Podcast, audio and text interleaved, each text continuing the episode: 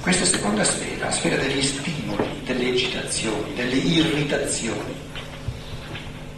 le attrazioni, l'allettamento, il fascino, l'incanto, la malia delle percezioni dei sensi, le impressioni dei sensi, l'eccitazione dei sensi, l'eccitabilità dei sensi. È come un, è come un fluido no? che scorre, e scorre e, e va sempre dove c'è dove c'è una, una, percezione, è come se ci fosse una, una pendenza e l'acqua va lì Cosa c'è di male? Dove, cosa c'è da morire lì in questa,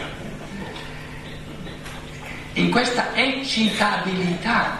Se, se, l'anima vive in questa eccitabilità delle percezioni, delle sensazioni, se vive nel mondo delle sensazioni, non può aprirsi più di tanto, anzi molto poco, al mondo dello spirito. E le sensazioni, quando il corpo viene dimesso, cessano perciò non possono rendere felice l'essere umano perché sono di natura passeggeri. A questo punto qui devo dirvi una cosa che, eh, come dire, eh, oggi, nel, nel, diciamo, in, questa, in, questa, compagine di materialismo in cui ci troviamo, eh, è proprio il, la difficoltà del discorso. Perché io mi sono detto, sì, tu adesso vai lì, gli fai questo bel discorsino con i sette, però Molte persone ti diranno, ma tu fai un discorso da asceta, perché se ci porti via le, le, gli istinti, ma addirittura ci porti via il mondo delle sensazioni, poi arriva ancora eh, altre cose, capito che ci resta? Ci resta nulla. Quindi il materialismo è un impoverimento dell'anima tale che vive soltanto nell'anima, che non ha più quasi la minima idea di ciò che è spirituale e che si ribella, si arrabbia quando gli si dice guarda che per goderti, per vivere meglio, per goderti ciò che è spirituale, devi, è importante che tu eh, eh purifichi, bruci l'irruenza del tuo animico. Allora l'uomo d'oggi, il mondo spirituale non capisce nulla, non conosce nulla, ha soltanto l'anima e ti dice adesso porti anche l'anima.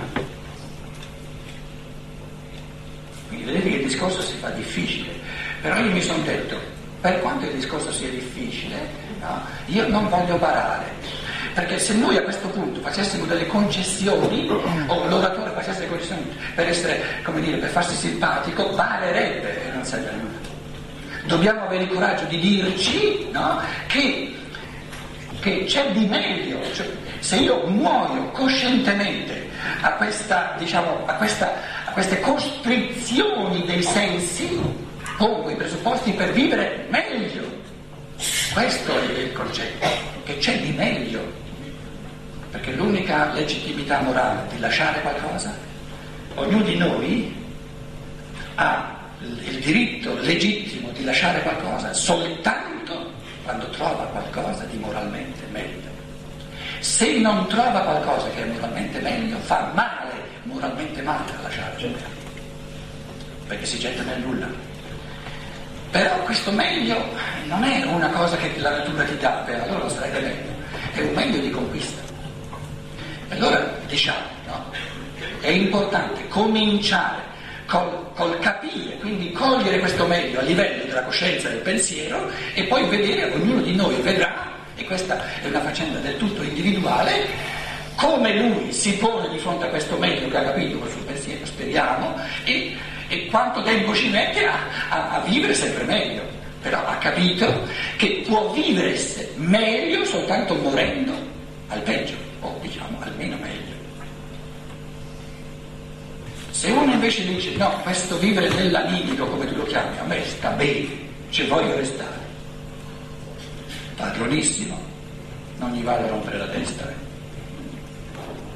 A me interessa soltanto dire che mi pare che ci sia qualcosa di meglio.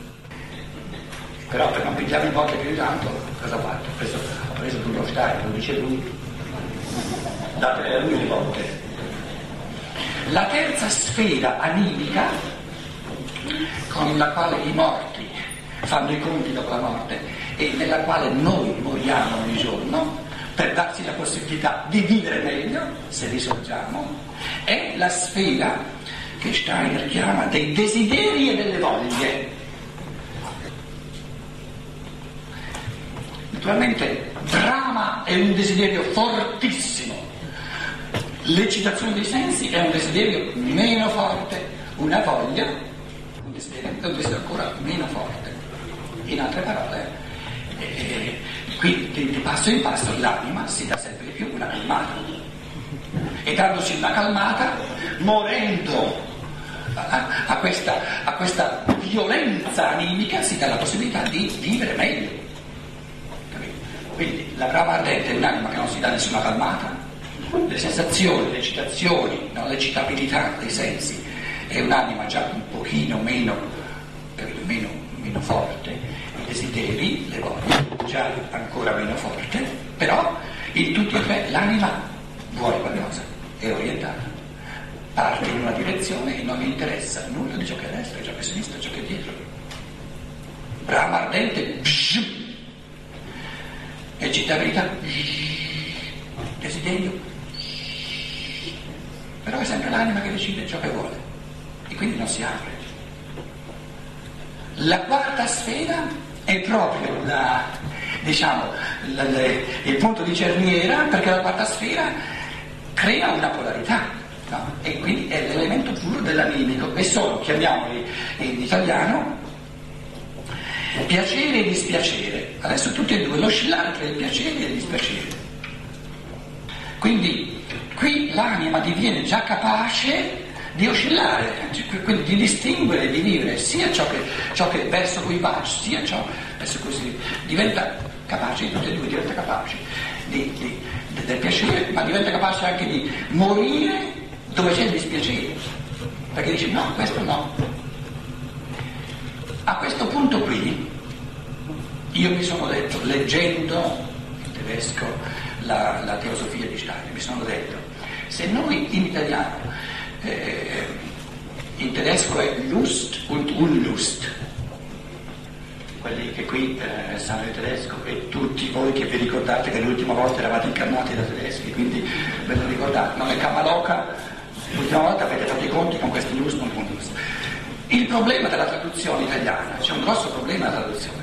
Se noi traduciamo con piaceri e dispiaceri, c'è un enorme pericolo di moraleggiare, perché il piacere e il dispiacere, eh, che c'è da purificare? Il piacere si può sentire nei confronti anche della conoscenza. Escludiamo noi che si possa sentire piacere nei confronti della conoscenza, invece le, due prove tedesche si riferiscono più chiaramente a una sfera da purificare, nel senso che piacere e dispiacere, in quanto originato dal corpo. Questo va purificato, perché il corpo non c'è più. I piaceri e i dispiaceri che l'anima ha vissuto nel cammino di conoscenza, quelli gli restano, non sono da purificare, ce li ha ancora più forti. E il tedesco lust, lust si riferisce al rapporto dell'anima col corpo molto di più che non piacere e dispiacere. Allora io pensa che ti ripensa, ho trovato due prove italiane che dicono meglio che piacere e dispiacere. Quali sono? Quali sono? Gusto e disgusto. Questa traduzione secondo me sarebbe molto migliore, perché toglie via ogni moraleggiamento.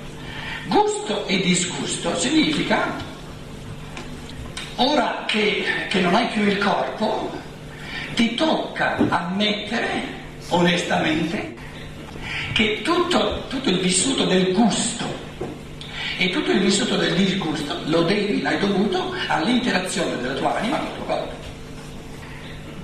Invece riferito allo spirito magari gioia e dolore, è diverso, gioia e dolore non è la stessa gusto e disgusto. C'è un modo fondamentale di morire quotidiano per vivere meglio che è di diventare buon gustai dello spirito. Molti dicono, se dovrebbe essere meglio, ma va, Beh, io un chianti me lo gusto, quello sì che me lo gusto. Te vieni a parlare di gustare lo spirito. Steiner dice, dei tipini come, come Hegel, il grande pensatore andavano in brodo di giuggiole nel pensare. Schwelgen.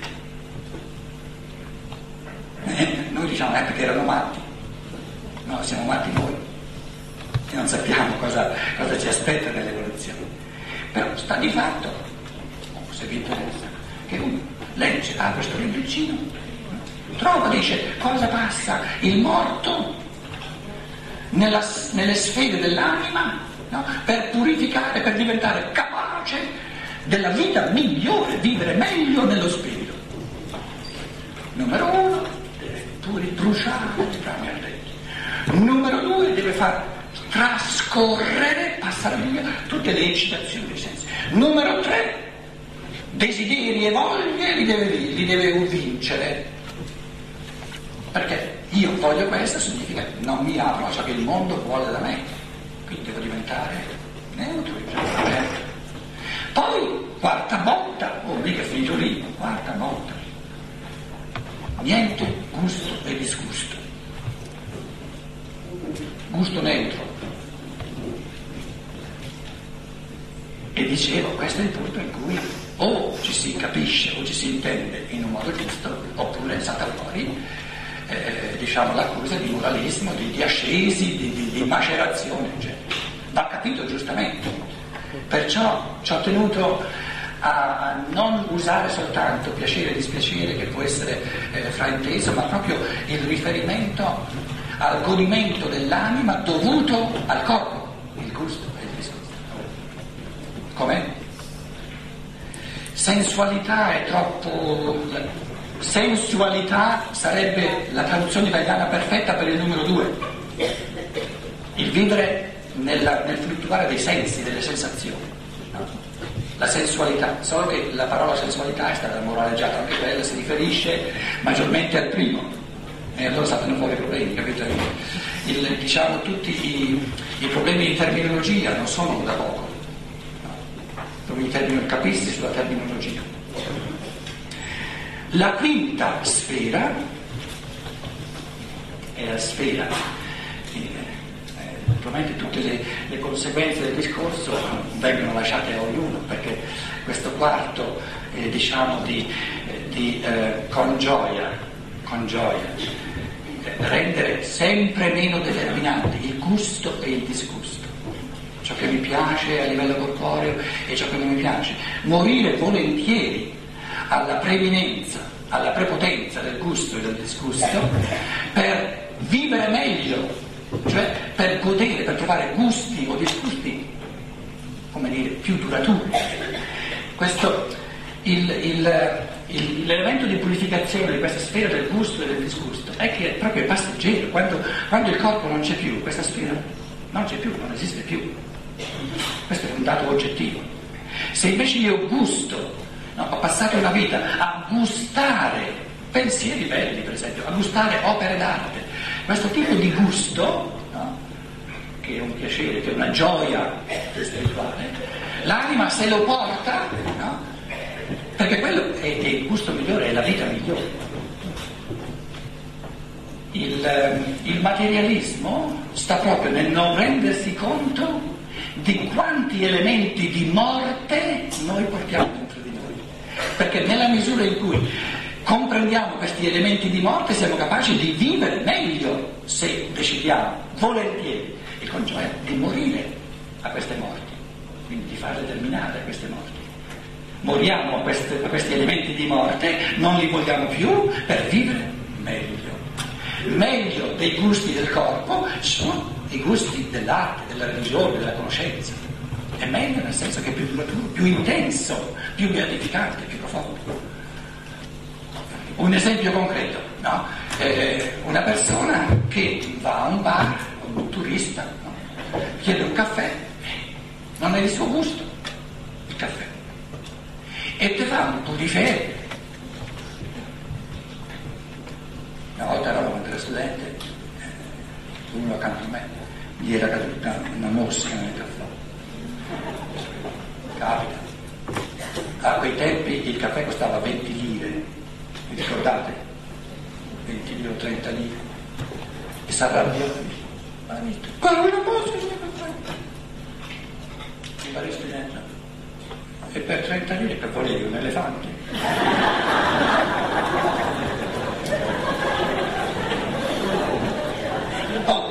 È venuto subito il gusto di bere il caffè. A pensare all'elefante che è meglio la musica.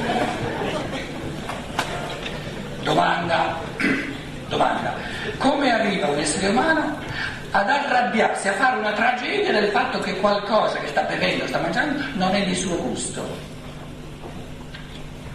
Ma una morte umana terribile, rendere il gusto così importante, significa che questa persona non ha nient'altro da godere. Si rende il gusto, diciamo, del palato.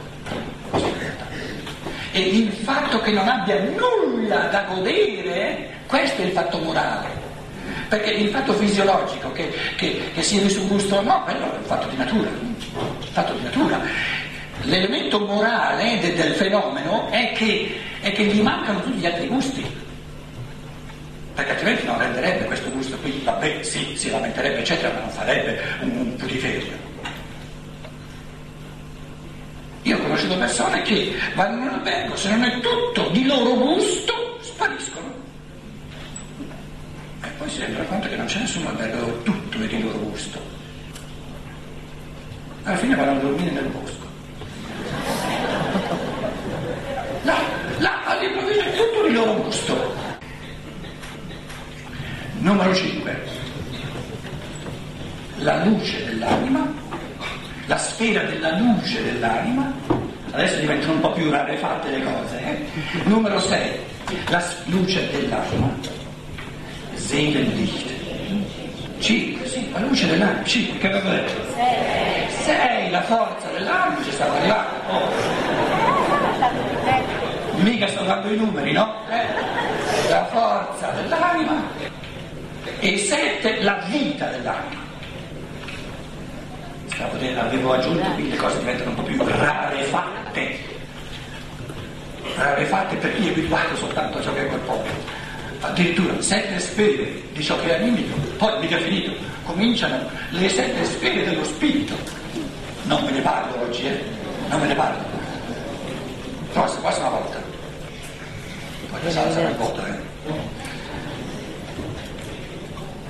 Che vuol dire la luce animica?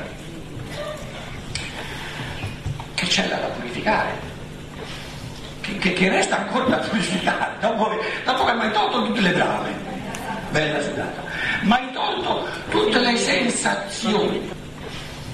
Che Addirittura mi togli tutti i gusti.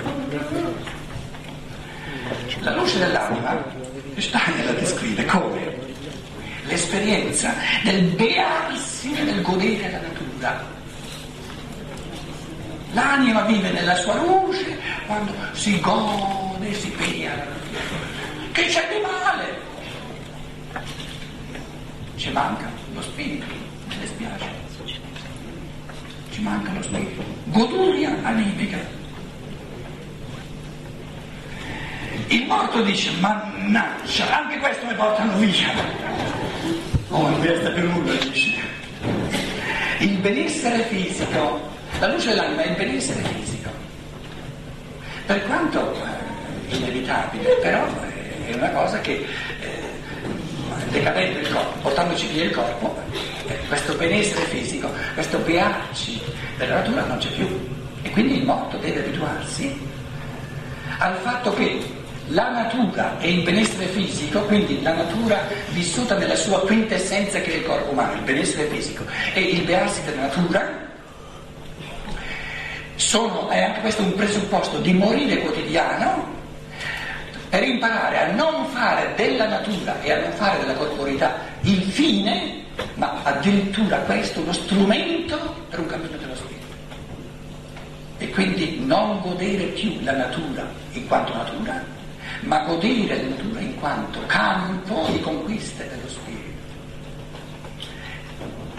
Vedete che il golpearsi della natura è un diluirsi dell'anima, proprio uno, uno spappolarsi dell'anima, no? un godere, un autogodimento.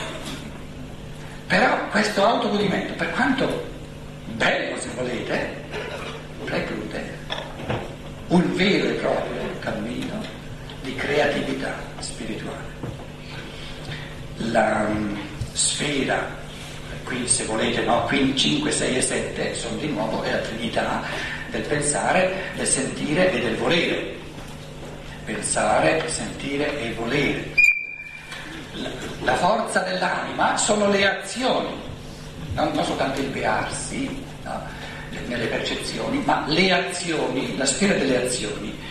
Questa, questa, sfera della forza animica attiva, la forza dell'anima attiva, operante, è la goduria dell'attivismo. La goduria dell'attivismo, cioè il godere di fare qualcosa, le forze dell'anima applicate. È l'amore all'azione. Domanda che pongo, c'è di meglio che l'amore all'azione? Sì perché l'amore all'azione è l'amore al risultato dell'azione. E questo, questo dipendere dal risultato dell'azione, l'azione è un, un, un'unità, un risultato che voglio, che voglio, l'azione che ne so, di scrivere un libro, quindi l'anima dipende dal fatto che questa azione venga compiuta. Cosa c'è di meglio, di più spirituale? Cosa c'è di meglio? Vivere meglio, morire all'amore e all'azione per vivere meglio, cos'è questo meglio? L'amore all'agire, lasciando al mondo il risultato di questo agire, che ci sia, che non ci sia, che sia parziale o no. Per coloro che parlano il tedesco, eh, nella, nella, filosofia della libertà di Stein, nella prima edizione c'era Liebe zur Tat, l'amore all'azione. La seconda edizione circa 25 anni dopo, Steiner ha cambiato Liebe zum Handeln, l'amore all'agire, che non ricatta l'azione, che non ricatta l'agire in vista di un successo, di un risultato, ma è il godere l'agire. Il godere l'agire è l'anima che si apre veramente allo spirito, perché lascia allo spirito i risultati dell'agire. Il godere l'agire è essere indipendenti animicamente dai risultati e lasciarli al karma. Quindi l'amore all'azione è ancora animico, l'amore all'agire diventa sempre più spirituale. Trovatevi voi testi, testi dove si possono fare questi passi conoscitivi, non ne conosco io eh, di questi, eh, di, di, di, di paragonabili. Ultimo conto Oh, ma che avete chiacchierato già? Me ne scappo subito in Germania, eh, no? La vita dell'anima, ancora una sfera da purificare addirittura, la vita dell'anima. La vita dell'anima è l'attaccamento al mondo visibile. L'attaccamento non solo alle azioni, non solo diciamo al mondo delle percezioni, ma proprio a tutto il mondo visibile all'anima che vive nel mondo visibile, la vita dell'anima. Morire a questa vita dell'anima per vivere meglio significa vivere nella vita dello spirito e la vita dello spirito è senza questo ricatto di attaccamento al mondo visibile. E qual è l'attaccamento al mondo visibile, diciamo, paradigmatico, il più, il più, eh, il più fenomenale che ci sia? È ciò che noi chiamiamo materialismo. Il materialismo. Il materialismo è la vita dell'anima moderna, perché è intriso di attaccamento al mondo visibile. Morendo ogni giorno a questo attaccamento al mondo visibile, c'è un modo migliore di vivere per cui il mondo visibile non è più lo scopo, il figlio, ma diventa uno strumento per il cammino eterno dello Spirito. Credo che basti così da parte mia, vi ringrazio per la vostra bontà e se tutto va bene ci vediamo.